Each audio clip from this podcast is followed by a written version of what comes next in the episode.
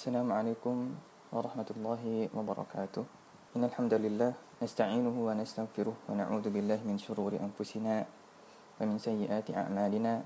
إنه من يهد الله فلا مضل له ومن يضلله فلن تجد له وليا مرشدا. نشهد أن لا إله إلا الله ونشهد أن محمدا عبده ورسوله. صفيه من خلقه وخليله. أدى الأمانة ونصح الأمة. اللهم اجعل عملنا هذا صالحا مباركا ولوجهك خالصا. ولا تجعل لأحد من خلقك سبيلا ولا نصيبا. اللهم علمنا ما ينفعنا وانفعنا ما علمتنا وزدنا علما. اللهم ارزقنا علما نافعا ورزقا طيبا وعملا صالحا متقبلا. رب اشرح لي صدري ويسر لي أمري واحلل عقدة من لساني يفقه قولي. dan akhwat salihin dan salihat muslimin dan muslimat yang Allah muliakan. Bersyukur kepada Allah Subhanahu wa taala pada pagi yang berbahagia ini. Kita lanjutkan lanjutan ataupun kisah yang Allah ceritakan dalam surah Al-Kahfi yang mungkin sering disampaikan oleh para ustaz dan para mubalik. Yang dalam kesempatan ini insya Allah kita mencoba kembali untuk mentadaburi untuk mendalami kisah-kisah ini yang dengan harapan itu Allah Subhanahu wa taala berfirman wa kullan naqussu 'alaik ma nuthabbitu bihi fu'adak. Wa kullan naqussu 'alaika al-qasasa linuthabita bihi fu'adak setiap kisah yang Allah ceritakan adalah untuk mengokohkan kaki kita untuk memantapkan hati kita dalam ketaatan dan untuk mengambil ibrah dari pelajaran-pelajaran yang bisa kita temukan dalam kisah-kisah ini. Dalam soal kahfi ini sebenarnya banyak kisah, setidaknya ada empat kisah. Namun karena kita memiliki tiga sesi untuk bertemu, tiga sesi dalam selama bulan Ramadan ini, maka insya Allah setelah kisah Ashabul Kahfi, kita akan langsung meloncat pada kisah kedua, yaitu kisah antara Nabi Musa dengan Nabi Khidir alaihi salam. Ikhwan dan akhwat yang Allah muliakan, kembali kita bersyukur pada pagi hari ini dan kita ucapkan salawat dan salam untuk Nabi kita Muhammad sallallahu alaihi wasallam. Allahumma salli ala sayyidina Muhammad wa ala ali sayyidina Muhammad. Baik, mungkin untuk tidak memperpanjang mukadimah, ikhwan dan akhwat yang Allah muliakan, insyaallah kita akan langsung masuk kepada pembahasan kita yaitu kisah Nabi Musa alaihi salam dengan Nabi Khidir. Diriwayatkan dari Ibnu Abbas radhiyallahu anhu yaqulu inna Musa qama khatiban. Suatu ketika Nabi Musa alaihi salam dia merupakan salah seorang di satu sisi Nabi Musa adalah juga merupakan seorang orator. Kau dan akhwat yang Allah muliakan, jika selama ini kita ada mindset di pikiran kita, kita memiliki pemahaman ataupun hal-hal yang kita pelajari sebelumnya ketika kita sekolah mengatakan bahwasanya Nabi Musa itu cadel, Nabi Musa itu dalam artian sedikit cacat, ini mungkin sesuatu yang kurang tepat. Kenapa saya katakan seperti itu? Karena para nabi dan rasul yang Allah ciptakan itu biasanya selalu diambil dari kaum yang paling mulia. Diambil dari sebuah kelompok dari kaum yang paling mulia dengan fisik yang paling bagus dengan akhlak yang paling mulia. Karena Nabi Muhammad Shallallahu Alaihi Wasallam berasal dari kaum dari Bani Hashim. Bani Hashim merupakan bani yang paling mulia, bani yang paling baik pada waktu itu. Dan Nabi Muhammad merupakan orang yang paling soleh, orang yang paling baik akhlaknya sehingga mudah diterima oleh semua orang. Maka mustahil jika seorang Nabi diambil dari orang yang uh, kastanya di bawah, ataupun mungkin fisiknya rusak. Jangankan akan diterima dakwahnya, maka sebelum dia menerima dakwahnya, sebelum dia berbicara akan dibully oleh orang lain. Maka bagaimana dakwah dia akan diterima? Maka Nabi Musa karena itu sering disampaikan dia adalah seorang khatib, dia merupakan seorang orator, dia suka berkhutbah, dia mudah berbicara. Apa permasalahan Nabi Musa? Kenapa dikatakan sempat ada istilah mengatakan beliau adalah cadel? Ikhwan dan akhwat yang Allah muliakan. Ada dua dalil yang dari sana mungkin beberapa orang mengatakan bahwasanya Nabi Musa itu cadel. Nabi Musa itu cacat. Hal ini sebenarnya bisa dibantah. Pertama adalah kisah tentang ketika Fir'aun mulai semakin cemas bahwasanya ketika Nabi Musa dia mulai anak-anak sudah menjadi anak-anak bukan bayi lagi kemudian berada di pangkuan Firaun dan kemudian Nabi Musa apa? Menarik jenggot. Ketika Nabi Musa menarik jenggotnya Firaun terdetak di hatinya jangan-jangan ini anak yang dari Bani Israel yang akan menghancurkan kerajaan saya yang akan menghancurkan yang dalam mimpi yang saya temukan kata Firaun. Akhirnya apa? Nabi Musa dites sama Firaun. Saya akan coba dites. Kemudian dites dengan apa? Diberikan bara diberikan roti. Dengan izin Allah Allah mengilhamkan pada Nabi Musa untuk mengambil bara. Mari logika sederhana kita. Ketika seorang anak kecil mengambil bara dengan tangannya yang panas maka pasti akan langsung dibuang. Mustahil bara yang panas itu diambil oleh Nabi Musa yang kecil kemudian dimasukkan ke mulutnya itu mustahil. Karena dari tangan yang panas dia akan sudah lari. Maka pertama mustahil jika Nabi Musa memasukkan dalam mulutnya adalah memasukkan bara itu sehingga lidahnya cadel. Jika seandainya dalam ayat yang lain Nabi Musa sallallahu alaihi wasallam berkata, huwa afsahu minni lisanan dia mengatakan wa akhi Harun huwa afsahu minni lisanan fa arsilhu ma'iyya Ketika Allah memerintahkan Nabi Musa untuk berdoa kepada Firaun, Nabi Musa kemudian mengatakan pada Allah, "Ya Allah, Harun saudaraku itu lebih fasih lidahnya. Lidah saya ini mungkin akan sering salah berbicara pada Firaun." Apa permasalahannya? Nabi Musa alaihissalam ketika dia membunuh salah seorang orang Kipti dari galak golongan, kemudian Nabi Musa lari ke Madian. Nabi Musa tinggal di Madian dan kemudian menikah dengan anaknya Nabi Syuaib itu 10 tahun. Bayangkan jika seseorang tinggal di sebuah daerah selama 10 tahun, biasanya lidah dia terkontaminasi dengan bahasa daerah tersebut. Bahasa Madian dengan bahasa Mesir agak sedikit berbeda. Karena itu Nabi Musa tidak ingin lidahnya dia ini ketika berbicara dengan Firaun ada pembahasan yang tidak dipahami oleh Firaun. Karena itu Nabi Musa mengatakan Harun lebih fasih lidahnya dibanding lidah saya. Uh, mungkin kawan-kawan teman-teman yang Allah muliakan yang pernah kuliah di luar negeri ataupun lama di suatu tempat di suatu daerah itu biasanya mempengaruhi lidah. Bahkan terkadang saya pribadi bahkan di Malaysia baru sekitar 2 tahun, kadang-kadang pulang ke Indonesia, kadang ada beberapa redaksi yang terganti-ganti. Seperti bahasa di Indonesia kalau kita mengatakan itu bisa, di sini boleh. Terkadang saya mengatakan boleh, orang kadang agak bingung boleh maksudnya apa. Itu terkadang terkala kita saya dari Madinah kemudian datang ke Indonesia. Terkadang redaksi-redaksi yang kita miliki selama tiga tahun atau empat tahun kita di sana, di Indonesia kadang terkontaminasi, tergabung-gabungkan. Maka ini maksud yang dikatakan oleh Nabi Musa, huwa afsahu minni lisan. Harun itu lebih fasih lidahnya. Maka Nabi Musa alaihissalam merupakan orang yang juga khatib. Dia adalah orang yang lancar berbicara, orang yang orator dan bagus dalam artian menjadi uh, Bani Israel. Maka suatu ketika Nabi Musa sedang berbicara, sedang sedang berkhutbah. Maka ketika itu fasa'alahu Bani Israel. Ya Musa, Bani Israel berkata pada Nabi Musa, "Ya Musa, man a'lamun nas? Man a'lam wahid?" Maka ketika itu, wahai Musa, siapa orang yang paling cerdas? Siapa orang yang paling tahu? Siapa orang yang paling berilmu? Ketika itu Nabi Musa alaihissalam langsung mengatakan, "Ana, aku orang yang paling cerdas. Aku yang paling pintar, aku yang paling berilmu, aku yang paling tahu." Pada kondisi ini Nabi Musa tidak salah. Permasalahannya adalah Nabi Musa tidak menisbahkan kelebihan yang dia miliki ini kepada Allah Subhanahu wa taala. Ini pelajaran pertama yang harus kita ambil wahai ikhwan dan akhwat yang Allah muliakan.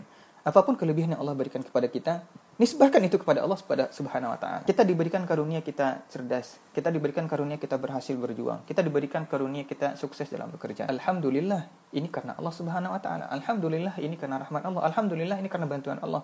Maka sifat kita pertama adalah menisbahkan kepada Allah Subhanahu wa taala. Maka langsung apa? Fa'atabahu rabbuh. Allah langsung mencela dan langsung menegur Nabi Musa. Bala hunaka 'abdun min ibadi ya Musa. Wahai Musa, bahkan di sana ada satu hamba dari hamba-hambaku. Huwa a'lamu mink. Dia lebih tahu, dia lebih berilmu, dia lebih cerdas daripada kamu. Ketika itu Nabi Musa mengatakan hal tersebut, maka Nabi Musa sadar dia salah. Nabi Musa sadar dia melakukan sesuatu yang fatal. Tidak menisbahkan kecerdasan dia, tidak menisbahkan kehebatan dia kepada Allah Subhanahu wa taala. Maka dengan ketawaduan Nabi Musa, langsung Nabi Musa berkata, "Ya Rabbi, fakaifa bihi maka ya Allah bagaimana aku bisa bertemu dengannya maka apa kata Allah? Ya Musa hunaka 'abdun min ibadi bimajma'il bimajma'il bahrain. Maka kamu akan ketemu nanti dia berada di pada tempat pertemuan dua laut. Alamatuhu tanda tanya apa anta hutan. Engkau bawa seekor ikan. Hut itu artinya adalah ikan ikan ikan besar. Taj'aluhu fi miktal engkau taruh di keranjang. Fa idza faqadtahu ketika kamu merasakan hilang fi dzalikal makan sawfa tara hadzal rajul. Maka di tempat itu kamu akan bertemu dengan lelaki ataupun orang yang aku berikan karunia ini. Maka lihat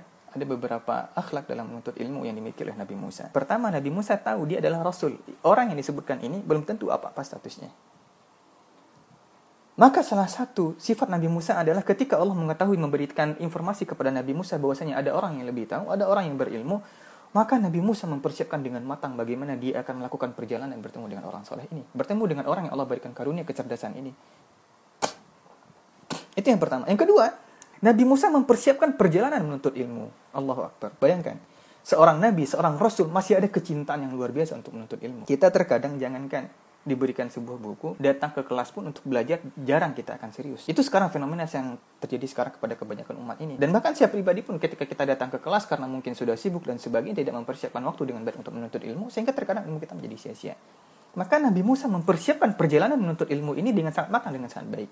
Karena itu Nabi Musa mencari seorang pendamping, mencari seorang khadim yang akan membantu dia selama perjalanan yang panjang ini. Itu yang pertama. Yang kedua, Nabi Musa kita katakan tadi Nabi Musa adalah Rasul Ulul Azmi, salah satu dari lima Rasul yang paling mulia. Ulul Azmi itu ada lima ya. Nabi Nuh, Nabi Isa, Nabi Musa, Nabi Muhammad, uh, dan Nabi Ibrahim. Ada lima. Maka lima Rasul ini lebih mulia dibanding Rasul yang lain. Dan Nabi yang akan dia temui, seorang pemuda yang akan dia temui ini, laki-laki yang akan dia temui ini, mungkin statusnya paling tinggi seorang Nabi. Tapi bayangkan, seorang rasul mau pergi belajar kepada orang yang lebih rendah derajat. Sekarang ini kebanyakan penyakit para ulama, penyakit para dai.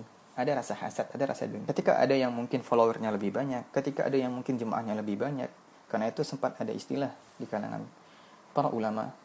Salah satu penyakit para dai itu adalah al-hasad. Iri dan dengki. Kalau seandainya hasad ini dijual, maka para dai itu akan antri untuk membeli rasa iri dan dengki. Maka hal ini dalam menuntut ilmu akan merusak keberkahan kita dalam menuntut ilmu. Maka akhirnya apa? Nabi Musa mempersiapkan persalanan yang panjang. Karena itu Nabi Musa berkata, "Wa idh qala Musa li fatah, wa idh qala Musa li fatahu la abrahu hatta ablugha majma'al bahrain." Dia berkata kepada Fatah. Fatah ini dikatakan namanya adalah Yusha bin Nun. Yusha bin Nun ini nanti akan menjadi salah seorang pemimpin Bani Israel dan merupakan seorang pemuda yang mungkin setelah Nabi Musa nanti meninggal maka Bani Israel dipimpin oleh Yusha bin Nun. Wa qala Musa li fatahu la abrah. Abrah ini artinya tidak akan berganti dari satu kondisi kondisi yang lain.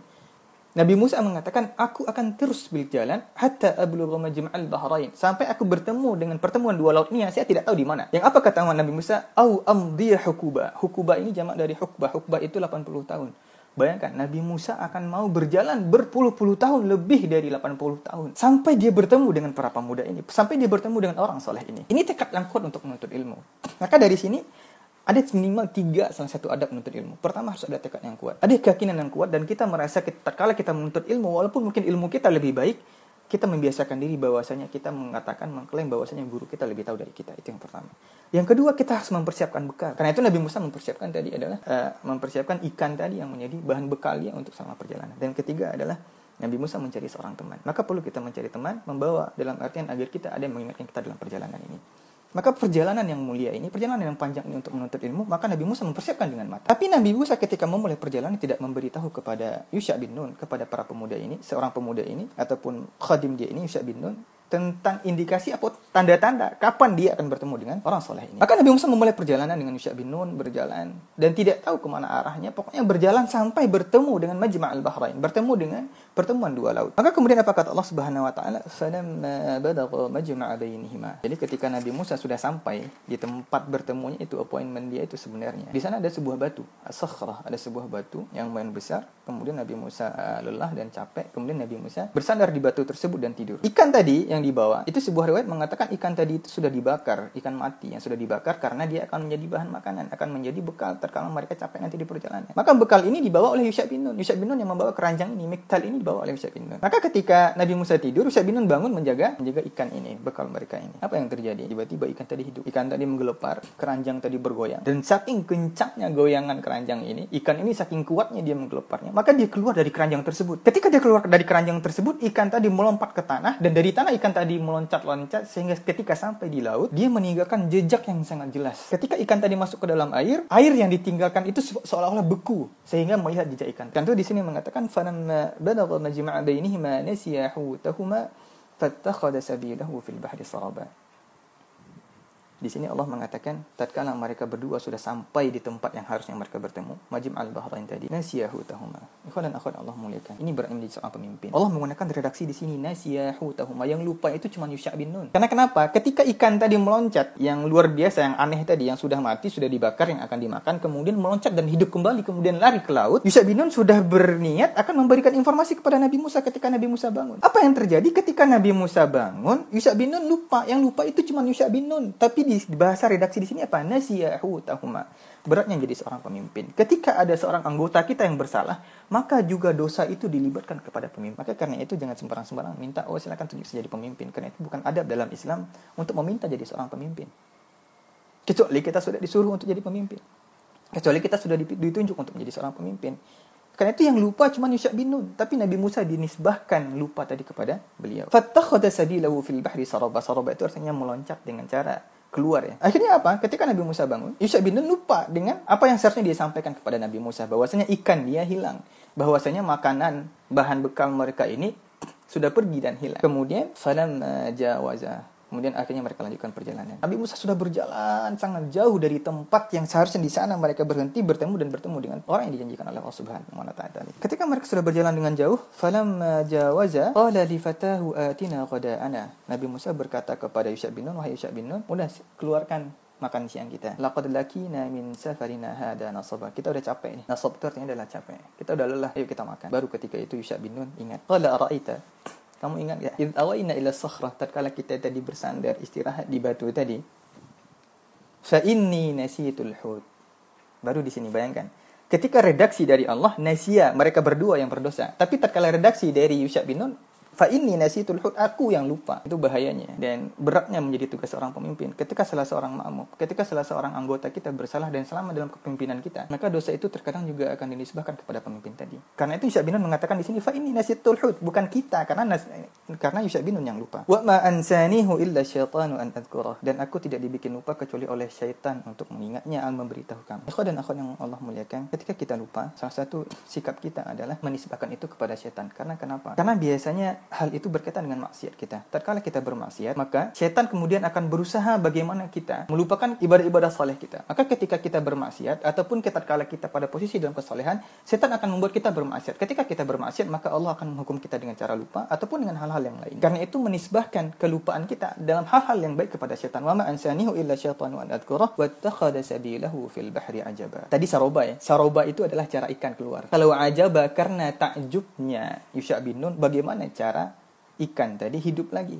Ikan yang sudah dibakar tadi tinggal dimakan hidup lagi, kemudian pergi menuju laut. Dan dengan cara yang aneh, ikan tadi bisa bergerak dari darat menuju laut dan ketika dia masuk ke dalam laut meninggalkan jejak yang sangat jelas ke mana ikan itu pergi. Tapi Ustaz bin tidak bisa mengejar karena saking kuatnya perjalanan ikan tersebut. Kan itu ajabah, ajabah itu adalah sikapnya Ustaz bin Nun. Adapun sarobat cara ikan tadi pergi. Apa kata Nabi Musa? Qala dzalika ma kunna nabgi. Itu yang kita inginkan. Karena Nabi Musa tidak memberitahukan kepada Yusha bin Nun apa tanda-tandanya yang harusnya dia yang diberi ketahuan oleh Allah Subhanahu wa taala tatkala bertemu dengan orang soleh ini. Fartadda ala atharihi ma qasasa. Kemudian akhirnya ya udah sekarang kita balik lagi. Maka diikuti satu persatu. Di diikuti jejak perjalanan mereka dengan sangat detail. Jangan-jangan tatkala mereka pulang mundur kembali jangan-jangan di sana sudah ada orang yang soleh tadi. Maka Nabi Musa balik lagi ke jalan tadi dengan perjalanan yang sudah sangat jauh dan melelahkan. Ketika Nabi Musa sampai di batu tadi, dia melihat ada orang tertidur. Orang tertidur yang sama di tempat Nabi Musa tertidur, tapi apa yang luar biasa, orang tidur ini tidak ada yang disentuh oleh tubuhnya, tidak ada yang disentuh oleh bagian badannya kecuali setelah bagian tersebut diangkat dari batu tersebut itu menjadi hijau. Tumbuh-tumbuhan. Tumbuh sesuatu yang dalam artian apa pun yang tersentuh oleh tubuhnya menjadi hijau. Karena itu akhirnya orang ini digelari dengan namanya khidir. Khidir itu dari bahasa Arab dari kata-kata akhdar, hijau. Karena itu dikatakan khidir karena apa yang disentuh oleh orang ini, apa yang disentuh orang ketika dia tidur itu menjadi hijau dan dari batu tadi menjadi tumbuh-tumbuhan. Maka ketika melihat itu Nabi Musa yakin sepertinya ini adalah orang yang dimaksud. Maka ikhwan dan akhwat yang Allah muliakan di sini Allah mengatakan fawajada abdan min ibadina. Maka dia berdua, Nabi Musa dan Yusha bin Nun, mendapati seorang hamba dari hamba-hamba Allah. Ketika penghambaan dinisbahkan kepada Allah, itu merupakan sebuah kemuliaan. Tapi ketika penghambaan diberikan kepada manusia, itu sebuah kehinaan. Seorang hamba, dia jika dia menjadi seorang hamba sahaya seseorang, dia memiliki majikan, maka dia adalah orang yang hina. Tapi ketika seorang hamba dinisbahkan kepada Allah Subhanahu wa taala, dia adalah orang. 'abdan min ibadina atainahu rahmatan min. Karena itu akhirnya para ulama mengatakan atainahu rahmah. Rahmah di sini artinya adalah kenabian. Karena itu akhirnya disepakati yang perkataan yang lebih yang lebih sahih dan lebih benar mengatakan uh, Khidir ini adalah seorang nabi. Karena dalam surat yang lain Allah Subhanahu wa taala berfirman, "Ahum yaksimuna rahmat rabbik." Terkala Bani Israel mengatakan, "Walau la nuzila hadzal Qur'an ala rajulin minal qaryataini azim." Kenapa mungkin Al-Qur'an ini tidak diturunkan pada seseorang aja dari dari minal qaryataini azim dari kota-kota yang lain? Maka apa kata Allah tatkala membantah mereka? Ahum yaqsimuna rahmat rabbik. Emangnya seenak perut mereka bisa membagi-bagi kenabian? Di sini nabi, di sini, di sini nabi nggak bisa. Allah yang menentukan kenabian. Karena itu Yusha bin Nun ini Allah berikan dia menjadi seorang nabi dan dia mampu menumbuhkan tubuh-tumbuhan itu adalah mukjizat karena dia adalah nabi. Maka ketika mereka datang di sana Nabi Musa menyadari kemudian Nabi Musa membaca salam Assalamualaikum. Ini adab tatkala kita bertemu dengan orang kita kenal ataupun tidak kita kenal, maka kita adalah afshu salam bainakum. Baca disebutkan salam ala man arafta wa man lam ta'rif. Walaupun kita kenal ataupun tidak kenal. Ini salah satu budaya yang mungkin masih jarang di Indonesia. Ataupun di daerah Asia. Maka kita membiasakan tatkala kita bertemu, apalagi mungkin bahkan mungkin untuk memudahkan biar kita tidak dianggap aneh, maka mungkin biasakan dalam organisasi kita, dalam satu tempat yang mungkin kita terbiasa, maka biasakan baca ataupun bertemu dengan membaca salam Assalamualaikum. Maka Nabi Musa membaca salam Assalamualaikum. Ketika Nabi Khidir mengetahui, An Nabi ardika salam. Salam yang kamu masukkan itu apa? Kata Nabi Khidir. Seolah Nabi Khidir mengetahui bahwasanya Nabi Musa ini datang dari sebuah kaum yang penuh dengan cobaan, yang penuh dengan fitnah dan tidak ada keselamatan, tidak ada kenyamanan di sana. Karena Bani Israel diketahui adalah orang yang membangkang. Orang yang tidak pernah patuh, orang yang tidak pernah memberikan keselamatan dan memberikan ketaatan kepada Nabi Musa alaihissalam. Kisah ini, kisah Nabi Musa bertemu dengan Khidir ini sebelum kita lanjut menyampaikan, ini kisah dikatakan dalam riwayat adalah fatroh pada masa ketika Nabi Khid, Nabi Musa dengan Bani Israel selamat dari kejaran Fir'aun ketika melewati Laut Merah. Kemudian apa yang terjadi? Allah menyuruh mereka Nabi Musa dengan Bani Israel untuk masuk kepada ke dalam Palestina. Apa kata Bani Israel? Idhab anta wa rabbuka faqatina in inna hahuna qa'idun wahai Musa. Sudah pergi kamu dengan Tuhan kamu. Berperang kalian berdua, kalau kalian sudah menang, udah nanti kami akan masuk ke dalam. Dan kita sekarang duduk-duduk saja, nanti setelah engkau menang, biar kita masuk. Maka Allah marah, dan kemudian Allah menghukum mereka dengan menjadi ma'tuh, ataupun yatihuna fil ardi arba'ina sanatan yatihuna fil ard. Mereka kehilangan arah.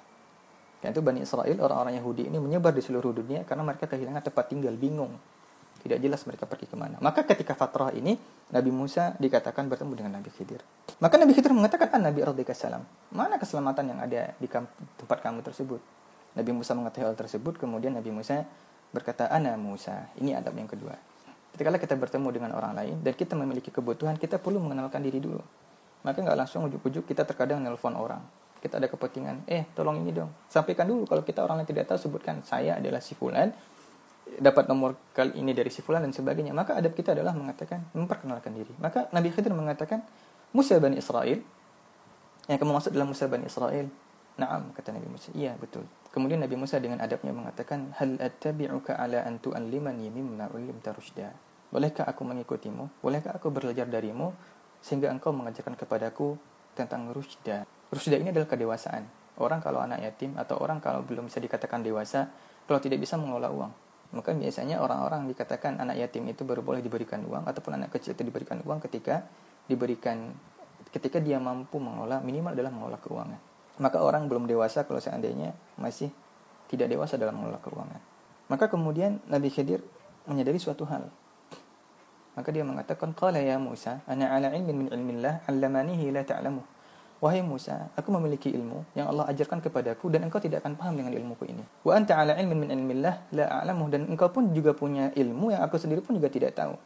Maka mereka pada dua mazhab yang berbeda. Satu mazhab yang menjadi seorang rasul, satu mazhab yang adalah seorang nabi. Antara rasul dengan nabi dua hal yang berbeda maksudnya dalam pensyariatan. Rasul ini berkaitan dengan manhaj risalah yang berkaitan dengan orang banyak, maka berkaitan dengan zahir, berkaitan dengan realita, berkaitan dengan lapangan ataupun nabi adalah sesuatu yang sering berkaitan dengan dirinya sendiri. Allah memberikan wahyu untuk memantapkan hatinya dan Allah terkadang memberikan wahyu tidak perlu disampaikan pada orang lain. Ini salah satu lain perbedaan antara Nabi dan Rasul berkaitan dengan wahyu yang datang kepada mereka.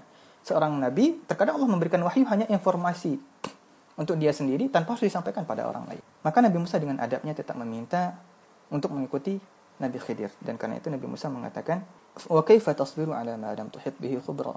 Tolong ajarkan aku. Insya Allah aku bisa bersabar dan bagaimana mungkin aku tidak bisa bersabar yang aku sendiri belum tahu apa yang akan kau lakukan. Dan bahkan di sini sifat Nabi Musa yang mulia adalah mengatakan qala satajiduni insyaallah sabiran wa la a'silaka amra. Maka bentuk ketawakalan Nabi Musa kita lihat saja nanti. Aku bertawakal kepada Allah jika Allah mengizinkan aku untuk bersabar, maka aku akan bersabar. Maka jika Allah menginginkan hal yang lain, maka mungkin nanti berbeda lagi ceritanya. Maka Nabi Musa tidak tidak mengatakan aku mampu bersabar, tapi mengatakan jika Allah mengizinkan ini bentuk ketawakalan yang. Ketika tadi di awal kisah ini mulai terjadi karena Nabi Musa mengakui dia paling cerdas, tidak menisbahkan pada Allah. Tapi tatkala dia mulai mengakui kesalahannya, maka Nabi Musa menisbahkan apakah dia mampu bersabar atau tidak, itu tergantung Allah. Maka dia tawakal, dia serahkan dirinya kepada Allah Subhanahu wa taala. Satajiduni insya Allah, Allah yang akan menentukan. Maka itu adab yang selanjutnya. Oke, kata Nabi Khidir, maka mereka memiliki deal-dealan. Kamu silakan ikut dengan saya, tapi dengan syarat kamu tidak boleh banyak bertanya. Sampai aku memberitahu. Qala fa in fala tas'alni an syai'in hatta uhditsa lakum minhu dzikra. Maka jangan engkau tanya sampai aku memberitahu kamu kabar. Ketika deal, maka kemudian Nabi Musa menyuruh Yusha bin Nun kembali pulang. Jadi Yusha bin Nun hanya sampai ketika Nabi Musa sudah bertemu dengan Nabi Khidir dan sudah deal bahwasanya mereka berdua akan Nabi Musa akan belajar pada Nabi Khidir, maka kemudian Yusha bin Nun kembali ke Bani Israel. Jadi mereka tadi dekat pantai ya. Jadi batu tadi berada dekat di di tepi laut, maka kemudian Yusha bin Nun berjalan dengan Nabi Musa. Nabi Musa dengan adabnya mengikuti Nabi Khidir. Kemudian mereka melihat sebuah kapal dan orang-orang mengenal Nabi Khidir. Orang-orang mengenal Nabi Khidir, maka tatkala Nabi Khidir masuk ke kapal tersebut, semua orang bayar. Semua orang bayar tiket, semua orang bayar ongkosnya. Tapi ketika orang mengetahui Nabi Khidir, maka pemilik kapal tersebut membiarkan Nabi Musa dan Nabi Khidir masuk ke dalam kapal tersebut tanpa harus membayarnya. Maka kemudian mereka masuk ke kapal tersebut, Nabi Musa dengan Nabi Khidir mengikuti Nabi Musa mengikuti Nabi Khidir dan mereka masuk ke dalam kapal tersebut tanpa harus membayar dan orang-orang lain masuk dengan membayar dan diambil tarik biayanya, ongkosnya dan karcisnya dan sebagainya. Kemudian ketika kapal mulai berlayar sudah sampai di tengah lautan, kemudian datang seekor datang seekor burung hinggap di tepi kapal tersebut dan kemudian burung tadi meminum air mencelupkan uh, paruhnya ke dalam ke dalam laut maka apa kata Nabi Khidir wahai Musa perbandingan ilmu kita dengan ilmu Allah Subhanahu wa taala adalah seperti paruh burung tadi yang masuk ke dalam laut tersebut. Maka apa yang keluar dari paruh burung tadi itu adalah ilmu yang aku miliki dan ilmu yang kau miliki. Namun ilmu Allah adalah seperti lautan ini yang tidak akan ada yang mampu bisa menanding. Maka Nabi Musa tetap mendengar, patuh instruksi dari Nabi Khidir tanpa ujuk-ujuk. Tidak lama setelah itu, Nabi Khidir melihat sebuah kapal. Kapal ini diambil sama Nabi Khidir dan dengan sekuat tenaga kapal itu dihantamkan ke kapal tadi. Nabi Musa ketika mengetahui hal tersebut awalnya melihat aneh. Tapi perlahan ketika dihantam terus kapal ini makin rusak makin rusak dan sampai air keluar.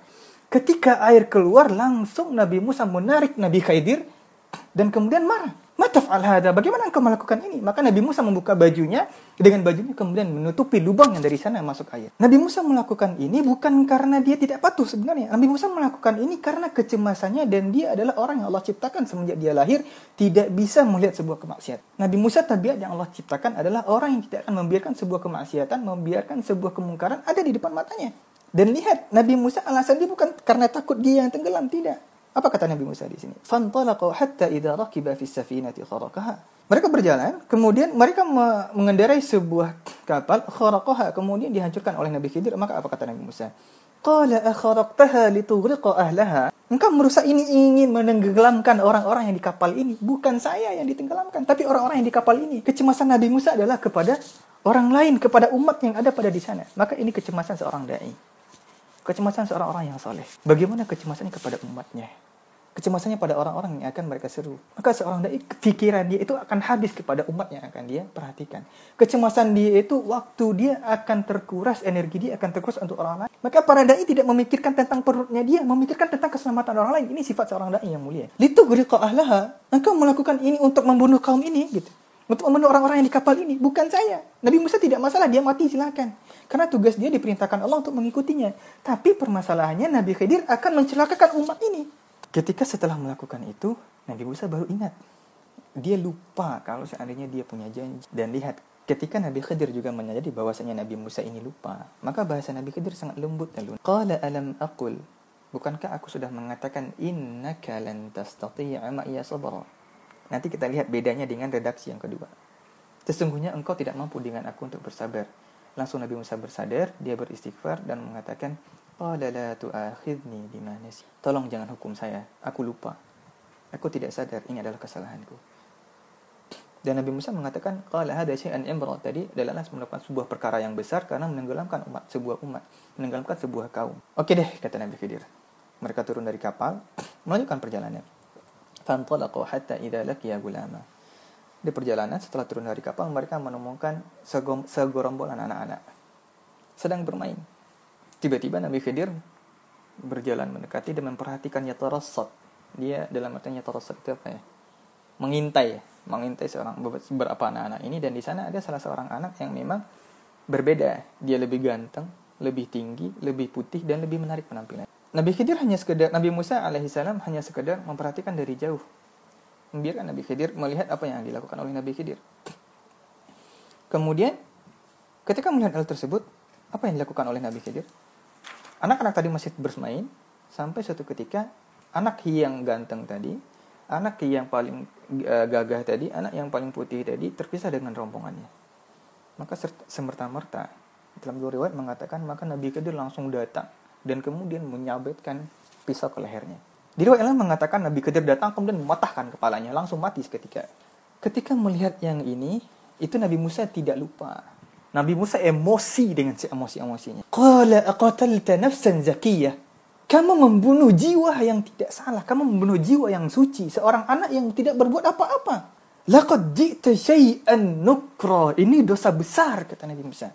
Lihat bedanya antara imro dengan nukro. Imro ini perkara besar, nukro ini perkara yang diingkari. Sesuatu yang sangat besar dosanya. Laqad jita syai'an nukro. Dan ketika Nabi Musa melakukan itu dengan kesadaran, Nabi Khidir pun dengan lantang dan kemudian membalas Nabi Musa. Tadi bahasa Nabi Khidir lembut. Qala alam akul innak. Dan ketika Nabi Musa dengan emosi mengatakan itu, Nabi Khidir juga dengan lantang dan tegas mengatakan, Qala alam akul lak. Lihat, tadi tanpa ada lak, sekarang ada lak. Qala alam akul lak. Lah, saya kan udah ngomong ke kamu. Ini bahasa sangat tegas dan keras. Qala alam akul lak. Aku udah ngomong ke kamu. Kamu itu tidak akan mampu bersabar. Nabi Musa spanningnya tinggi. Ketika melihat dihentak lagi sama Nabi Khidir, Nabi Musa turun emosinya. Oke deh, kata Nabi Khidir. Ya Nabi Musa, saya dengarkan. Ingat dengan janji tadi. Maka kemudian Nabi Khidir mengatakan, Qala in sa'altuka an syai'in ba'daha. Kalau kamu tanya lagi satu hal lagi setelah ini, maka kita akan berpisah. Fada ini. Maka udah kamu selesaikan, tinggalkan jangan ikuti aku. Qad balagta min laduni uzur. Kamu sudah melampaui batas jika seandainya uh, kesalahan kamu tadi tidak bisa ditolerir lagi. Oke deh kata Nabi Musa. Mereka jalan, lanjutkan perjalanan. Sampai Nabi Musa dengan Nabi Khidir datang pada sebuah kampung. Di dikatakan nama kampung tersebut adalah Antakiyah. Nabi Musa dan Nabi Khidir dengan kondisi yang sangat lapar melanjutkan perjalanan belum ada makan apa-apa. Bayangkan Nabi Musa tidak dalam riwayat tidak dikatakan di kapal tadi diberikan makanan. Yang makanannya tadi tidak jadi didapatkan dikasih oleh Yusha bin Nun karena ikannya pergi kemudian masih melanjutkan perjalanan. Maka ketika sampai di sebuah kampung tersebut beristirahat mereka semuanya kelaparan mereka berdua kelaparan. Fantalaqu hatta idza ah, ataya ahla qaryat istat'ama ahlaha. Mereka minta makan kepada orang kampung tersebut. Bayangkan di sini redaksi yang digunakan Allah Subhanahu wa taala adalah istat'ama ahlaha. Ulama mengatakan di sini seluruh orang yang ada di kampung tersebut diketuk pintunya. Istat'ama ahlaha, minta minum, minta makan. Dan penduduk Antakiyah ini adalah penduduk yang tidak ada akhlak, penduduk yang tidak beradab dan penduduk yang bejat akhlaknya. Maka bayangkan, di sini bayangkan kurang ajarnya penduduk ini. Fa'abau ayyudayyifuhuma. Jangankan akan diberi makan, dijawab pun salamnya tidak, langsung diusir. Kita nih, kalau ada orang misalnya mau ada sales-sales datang menjual, setidaknya kita jawab salamnya ada apa-apa. Jangankan akan ngomong ada apa-apa. Orang sudah tahu melihat Nabi Musa dan Nabi Khidir akan mengetuk pintunya mereka, langsung diusir. Oh, Nabi Musa, kita udah lapar, oke deh gitu. Agak kesal juga gitu, tapi tidak banyak protes pada Nabi Khidir. Setelah semua penduduk kampung tersebut diketuk pintunya dan tidak ada satupun yang membuka pintu, tidak ada satupun yang memberikan makanan, yudayyifuhuma jangan akan memberi makanan, yudayyifuhuma saja tidak ada yang mau menjambu mereka. Membiarkan mereka masuk ataupun menjawab salam mereka tidak ada yang mau.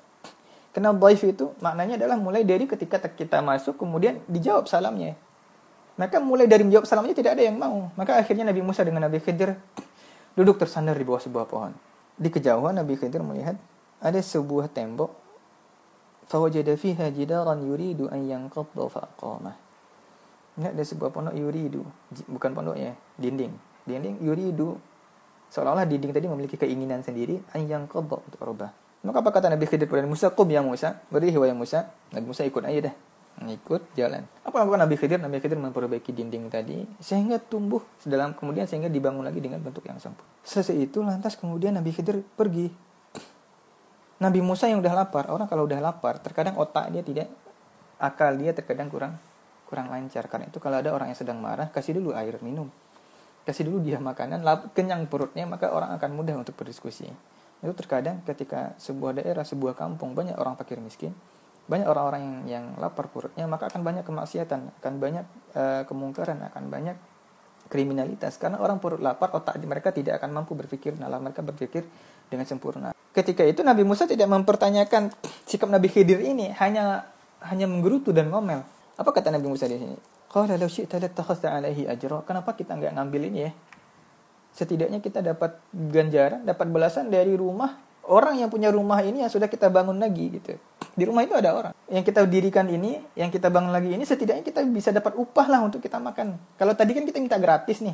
Sekarang kita sudah bekerja, setidaknya kita diberikan upah. Apa kata Nabi Khidir? Qala hadha firaku baini wa bainik. Oh, cukup.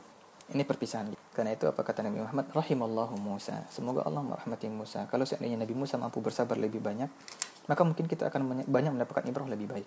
Tapi perlu kita ketahui bahwasanya Nabi Musa bukan orang yang tidak sabar. Nabi Musa termasuk nabi yang paling sabar dengan kebejatan Bani Israel yang kurang aja. Karena itu Allah Subhanahu wa taala mengatakan fasbir kama sabara ulul azmi minar rusul. Bersabarlah seperti para ulul azmi yang bersabar dari kalangan Rasul. Bayangkan ketika Nabi Musa akan masuk ke Palestina, kemudian disuruh untuk berperang sendiri dengan Tuhannya. Nabi Musa masih mau menerima Bani Israel. Terkala, Nabi Musa akan melewati Laut Merah, kemudian mengatakan, udah kita akan hancur. Nabi Musa mengatakan, udahlah kalian gak usah mikir, aku dengan Tuhan aku. Kalian tidak punya Tuhan. Tuhan aku dengan Nabi Musa mengatakan, Qala inna ma'ya rabbi, Tuhan saya dengan saya, bukan dengan Bani Israel.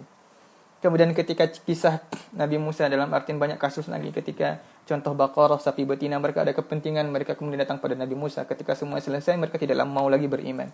Nabi Musa sangat orang yang paling sangat sabar dengan Bani Israel, dengan orang-orang Yahudi. Maka kesabaran yang mereka Nabi Musa ini adalah karena ketidakcocokan madhab, ketidakcocokan antara antara teori dengan realita. Tapi di sini adabnya. Orang yang soleh, terkala mereka bertemu, ter, terkala mereka memiliki gesekan, maka adab kita bersahabat, kita bertemu dengan lapang dada, kita bertemu dengan baik-baik, maka juga harus berpisah dengan lapang dada. Tidak ada harot, tidak ada sakit dalam hati kita ini, tidak ada rasa gil. Karena itu Nabi Khidir mengatakan, Sa'unabbi'uka bita'wili ma lam tastati' alaihi sabra. Maka ini sifatnya. Kalau kita bertemu dengan seorang teman dengan baik-baik, kemudian kita ada konflik dan ingin berpisah, maka akhlak yang baik adalah kita berpisah juga dengan cara yang baik. Selesaikan permasalahan kita semua. Kita ada hutang bayar hutang kita, kita ada sebuah masih merasa dongkol, masih merasa kesal, maka selesaikan urusan itu. Oke, kata Nabi Musa. Diberitahu satu persatu. Yang pertama adalah amas safinah Adapun kapal tadi, kata Nabi Khidir, kampung tadi, di kampung tempat kapal tadi berlabuh, itu ada seorang raja yang sedang mencari kapal baru. Dan di sana, di pantai itu, di pelabuhan tersebut, sudah ada tentara-tentara mereka yang memperhatikan, yang sudah mengintai, yang sudah melihat mencari kapal yang paling bagus, kapal yang paling tidak ada cacatnya. Ketika mereka mengetahui itu, melihat tersebut, maka kapal ini akan langsung diambil gosba. Dan lihat, biasanya perkata, luar biasanya perkataan Nabi Khidir fa'aradtu an a'ibaha Nabi Khidir tahu ini perintah Allah tapi ketika itu adalah merusak kapal maka bahasa Nabi Khidir apa fa'aradtu aku ingin merusaknya aku ingin membuat dia memiliki aib tidak disebabkan pada Allah maka ini sifat seorang muslim yang baik ketika ada sebuah keburukan itu menisbahkan kepada dirinya. Maka Nabi Khidir mengatakan itu berkaitan dengan merusak kapal tadi adalah sebuah kemungkaran terhadap hak milik orang lain. Maka Nabi Khidir mengatakan fa'aradtu an aibaha, aku yang ingin merusaknya, bukan Allah. Walaupun nanti di akhir ditutupi semua itu perintah Allah, tapi sifatnya Nabi Khidir ketika ada sesuatu yang buruk mengatakan itu karena kesalahan dia, itu karena keinginan dia. Dan orang-orang yang di kapal itu adalah orang miskin yang tidak memiliki pekerjaan lain kecuali kerja di laut. Maka ini juga menjadi pertanyaan bahwasanya yang berkaitan dengan zakat sekarang ya. Jadi orang miskin itu bukan bukan berarti orang tidak memiliki apa-apa. Orang miskin bisa jadi dia bekerja, orang miskin dia bisa memiliki kapal, memiliki mobil, tapi mungkin hal tersebut tidak mencukupi kehidupan mereka. Maka tidak semua orang yang punya mobil itu orang kaya. Tidak semua orang yang punya rumah itu orang kaya. Bisa jadi hutangnya banyak. Itu miskin itu secara hukum fikih minimal adalah dia uh, memiliki penghasilan di atas 50% dari kebutuhan sehari-harinya dia tapi tidak tidak mencakup tidak mencukupi kebutuhan dia. Contoh sehari dia butuh 100 ribu untuk kehidupan dia sehari-hari maka per hari dia cuma dapat duit misalnya 70 ribu, maka masih dikatakan miskin karena tidak mencukupi kebutuhan hidup dia, walaupun di atas 50%. Itu fa'aratu an aibaha. Dan kemudian fakana lima sakin. Oke, okay, kata Nabi Musa. Terus anak kecil tadi gimana? Anak kecil tadi, kata Nabi Khidir, nanti maka di sini apa kata Nabi Khidir? Amal gulam fakana abawah mu'minin. Bapak mereka itu adalah orang-orang yang beriman. Permasalahannya nanti adalah apa permasalahan anak kecil ini? Ketika anak kecil ini nanti ketika dia sudah balik, dia akan murtad. Permasalahannya bukan dia saja yang kafir. Tughyanan wa kufra bentuk tughyan ini dia akan bikin bapak dan ibunya juga menjadi kafir. Bapak dan ibunya ini akan jadi kafir karena itu apa kata Nabi Khidir di sini?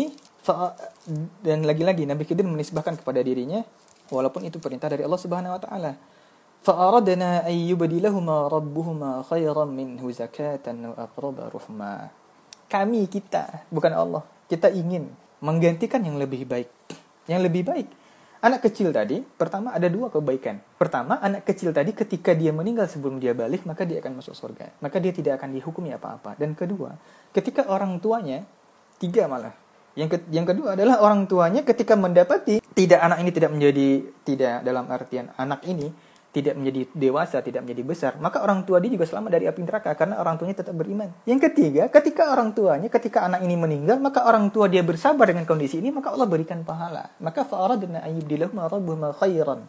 Itu khairan ini kebaikan yang banyak. Itu kita mengatakan bukan jazakallahu khair, tapi jazakallahu khairan. Bentuk kebaikan apa pun dia menjadi nakirah, menjadi sesuatu kebaikan yang kita tidak bisa menerka. Kalau al khair, kita sudah mengetahui kan itu khairan itu menjadi kebaikan yang sangat banyak khairan minhu zakatan wa aqraba ruhma. Terakhir ya, eh, waktu kita terbatas. Wa ammal jidar. Adapun eh, tembok tadi. Maka di sini Nabi Khidir mengatakan, "Fakana di gulamin yatimain." Di rumah tadi itu ada dua anak kecil yang yatim. Wa kana tahtahu kanzul. Maka sebelum sebelumnya ada dia memiliki seorang bapak. Wa kana abuhuma salihah. Bapak dia ini adalah orang yang saleh. Jadi di kampung tersebut saking banyaknya orang yang tidak beriman, orang yang bejat akhlaknya, di rumah tersebut adalah rumah bapak itu adalah orang yang soleh.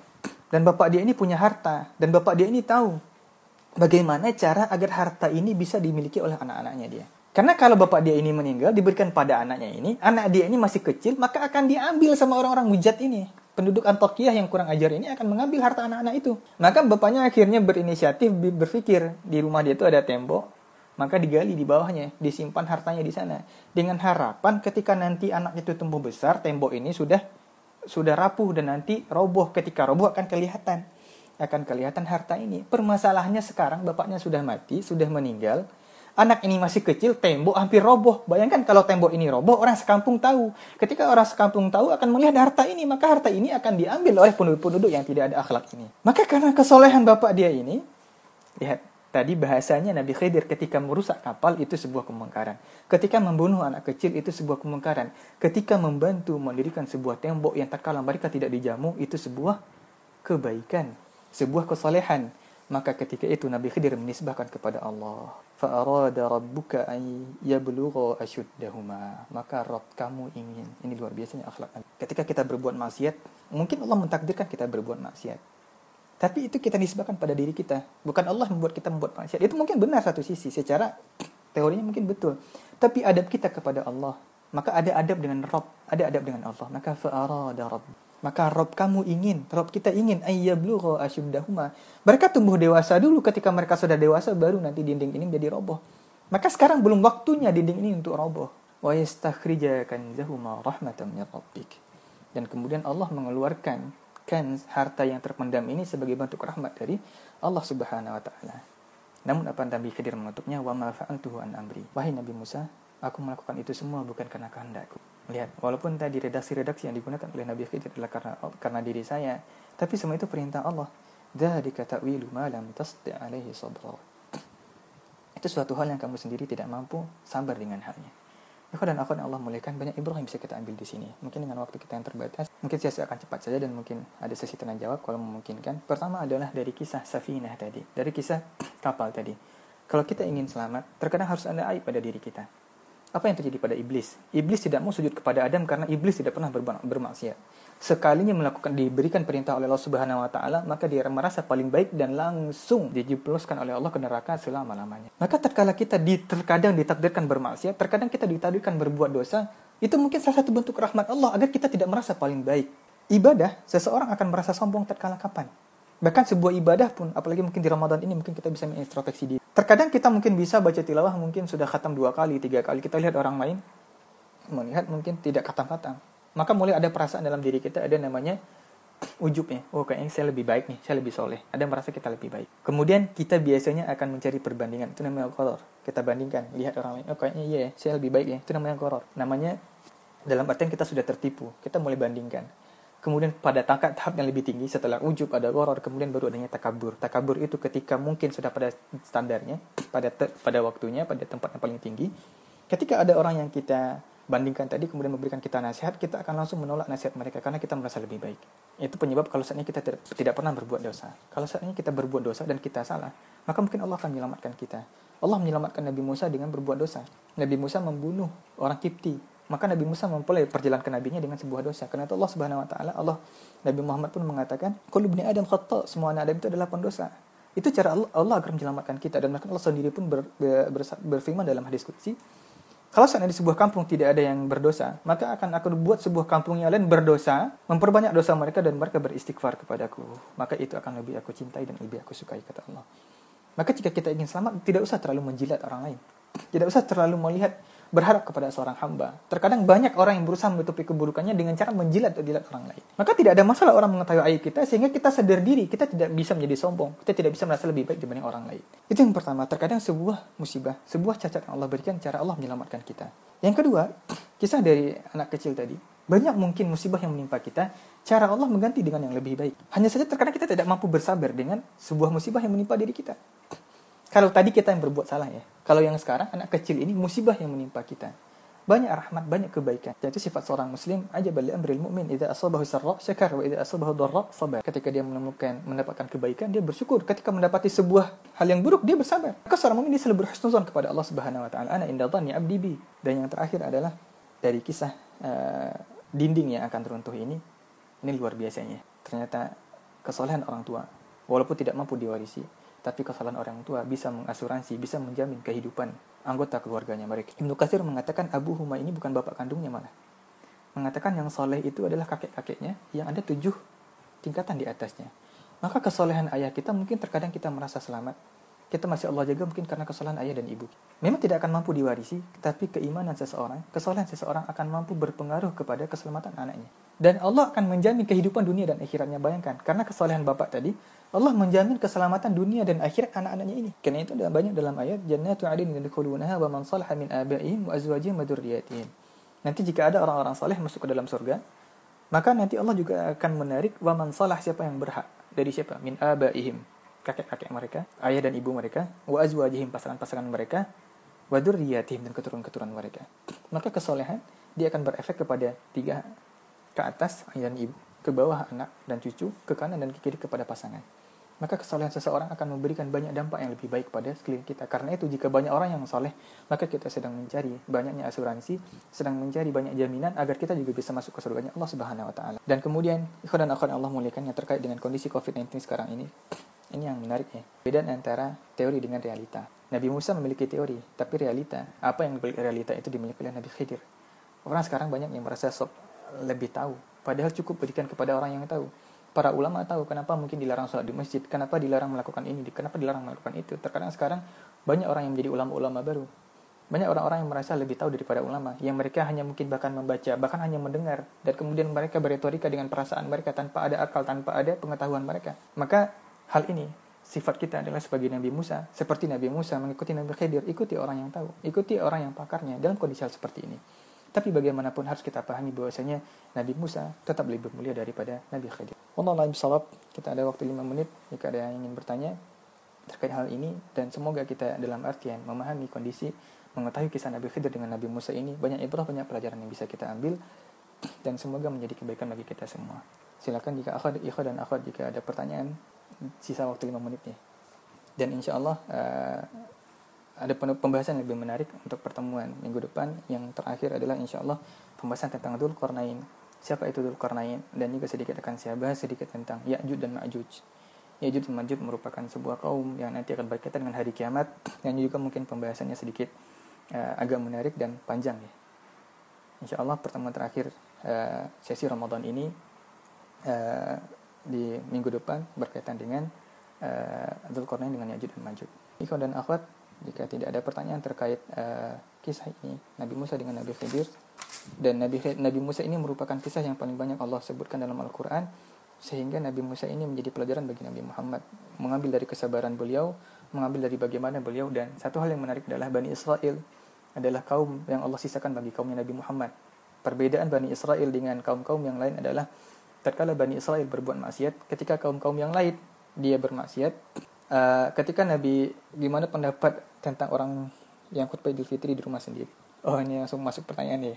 Oke, okay, jadi sedikit saya bahaskan tadi. Jadi beda Bani Israel dengan dengan kaum yang lain adalah contoh kaum Ad, kaum Samud. Ketika mereka meminta mujizat bukti kenabian seseorang, Uh, kemudian Allah perlihatkan mukjizatnya dan kemudian mereka tidak beriman akan langsung Allah binasakan Allah hancurkan. Tapi Bani Israel tatkala Allah perlihatkan mukjizat kepada mereka Allah maafkan mereka dan Allah biarkan mereka Allah sisakan kepada umat Nabi Muhammad. Terkait khutbah Idul Fitri di rumah uh, ada fatwa ulama dan ada pembahasan dan banyak juga fatwa ulama. Setidaknya ada ulama yang membolehkan maka dibolehkan silakan. Bagi yang ingin uh, salat Idul Fitri di rumah karena juga ada beberapa ulama mengatakan seseorang ketika ketinggalan Uh, dalam beberapa mazhab ya mungkin tidak bisa dijabarkan karena waktu kita uh, sedikit. Maka intinya adalah dibolehkan untuk melaksanakan sholat idul fitri di rumah dengan jumlah uh, kalau seandainya memungkinkan jika ada khutbah kemudian sholat idul fitri dengan cara yang bisa kita lakukan. Karena itu para ulama beberapa ulama mengatakan kalau nggak salah Imam Malik ketika seorang ketinggalan sholat idul fitri maka lebih baik dia mengkodohnya karena dia hukumnya adalah sunnah muakkad sesuatu yang sangat penting. Dan muakadnya sangat-sangat muakad ya ikhwah dan akhwat boleh kita untuk melakukan salat Idul Fitri di rumah. Tapi kalau sendirian pun maka tidak bisa tidak perlu menggunakan khutbah. Kalau kita sendirian di kosan ya udah kita salat minimal dua rakaat tidak menggunakan khutbah. Tapi kalau ada banyak ada 5, 6, 7 orang maka bisa kita lakukan di rumah untuk melaksanakan salat Idul Fitri dengan kondisi sekarang ini. Dan memang yang paling penting adalah kita mengikuti fatwa ulama setempat dan jangan merasa mengaku kita semuanya adalah bisa berfatwa dan uh, merasa melakukan itu semua sesuai dengan kemampuan kita. apakah rencana baru atau bagaimana? Maka Nabi Musa kembali kepada Bani Israel uh, setelah bertemu dengan Nabi Khidir selesai Nabi Musa, maka Ibrah itu Allah tinggalkan kepada Nabi Muhammad. Allah informasikan dalam Al-Qur'an. Dan Nabi Khidir ini sebenarnya juga banyak pembahasannya lagi lebih dalam sebenarnya kan itu orang-orang tasawuf, orang-orang tarekat dan sebagainya mengatakan ada yang mengatakan Nabi Khidir masih hidup, ada yang mengatakan Nabi Khidir sudah meninggal. Itu panjang pembahasannya nanti. Kepada Nabi Musa dan harus melalui Nabi Khidir terkait tiga pelajaran tersebut. Allah ingin menegur Nabi Musa dan Allah ingin mengajarkan kepada Nabi Musa uh, tentang adab menuntut ilmu ya. Tentang adab menuntut ilmu, maka Allah meminta Nabi Musa di sini banyak ibrah. Kalau seandainya Allah langsung beritahu kepada Nabi Musa, maka mungkin kita tidak akan mendapati tentang bagaimana adab orang yang lebih tinggi menuntut ilmu kepada orang yang lebih rendah statusnya. Itu salah satu hikmah dari hal tersebut. Dan juga dan juga dalam artian adalah sifat terkala mungkin Allah biarkan seseorang berbuat maksiat, berbuat kesalahan agar menjadi perhatian bagi orang lain. Terkadang kita berbuat maksiat ternyata memang Allah takdirkan. Ini ada waktu satu setengah menit lagi. Ya. Jadi Nabi Adam itu Allah sudah mensiapkan Nabi Adam menjadi khalifah di bumi. Karena itu Nabi Adam bermaksiat, memakan buah khuldi itu sudah planning dari Allah Subhanahu wa taala, rencana dari Allah. Maka mungkin saja terkadang kita berbuat maksiat adalah cara Allah untuk mendatangkan kita kepada hikmah yang lebih baik. Allah menyuruh Nabi Nabi Musa membunuh membunuh uh, orang Kipti dengan cara agar Nabi Musa untuk datang lari ke Madian. Kalau nggak ada nggak ada cara lain, maka Allah sudah mempersiapkan itu semua. Maka juga dengan cara ini mungkin ada hikmah dengan hal tadi kesalahan Nabi Musa tadi sehingga kita mendapat mendapatkan ibrah tentang Nabi Khidir ini dan kita mengetahui bahwasanya tidak semua teori sama dengan realita. Mungkin cukup jika ada pertanyaan lebih lanjut mungkin nanti bisa lewat japri kepada saya pribadi. Aku lu qauli hadza wa astaghfirullah li wa lakum fastaghfiruh innahu wal rahim. Sekian dari saya. السلام عليكم ورحمة الله وبركاته.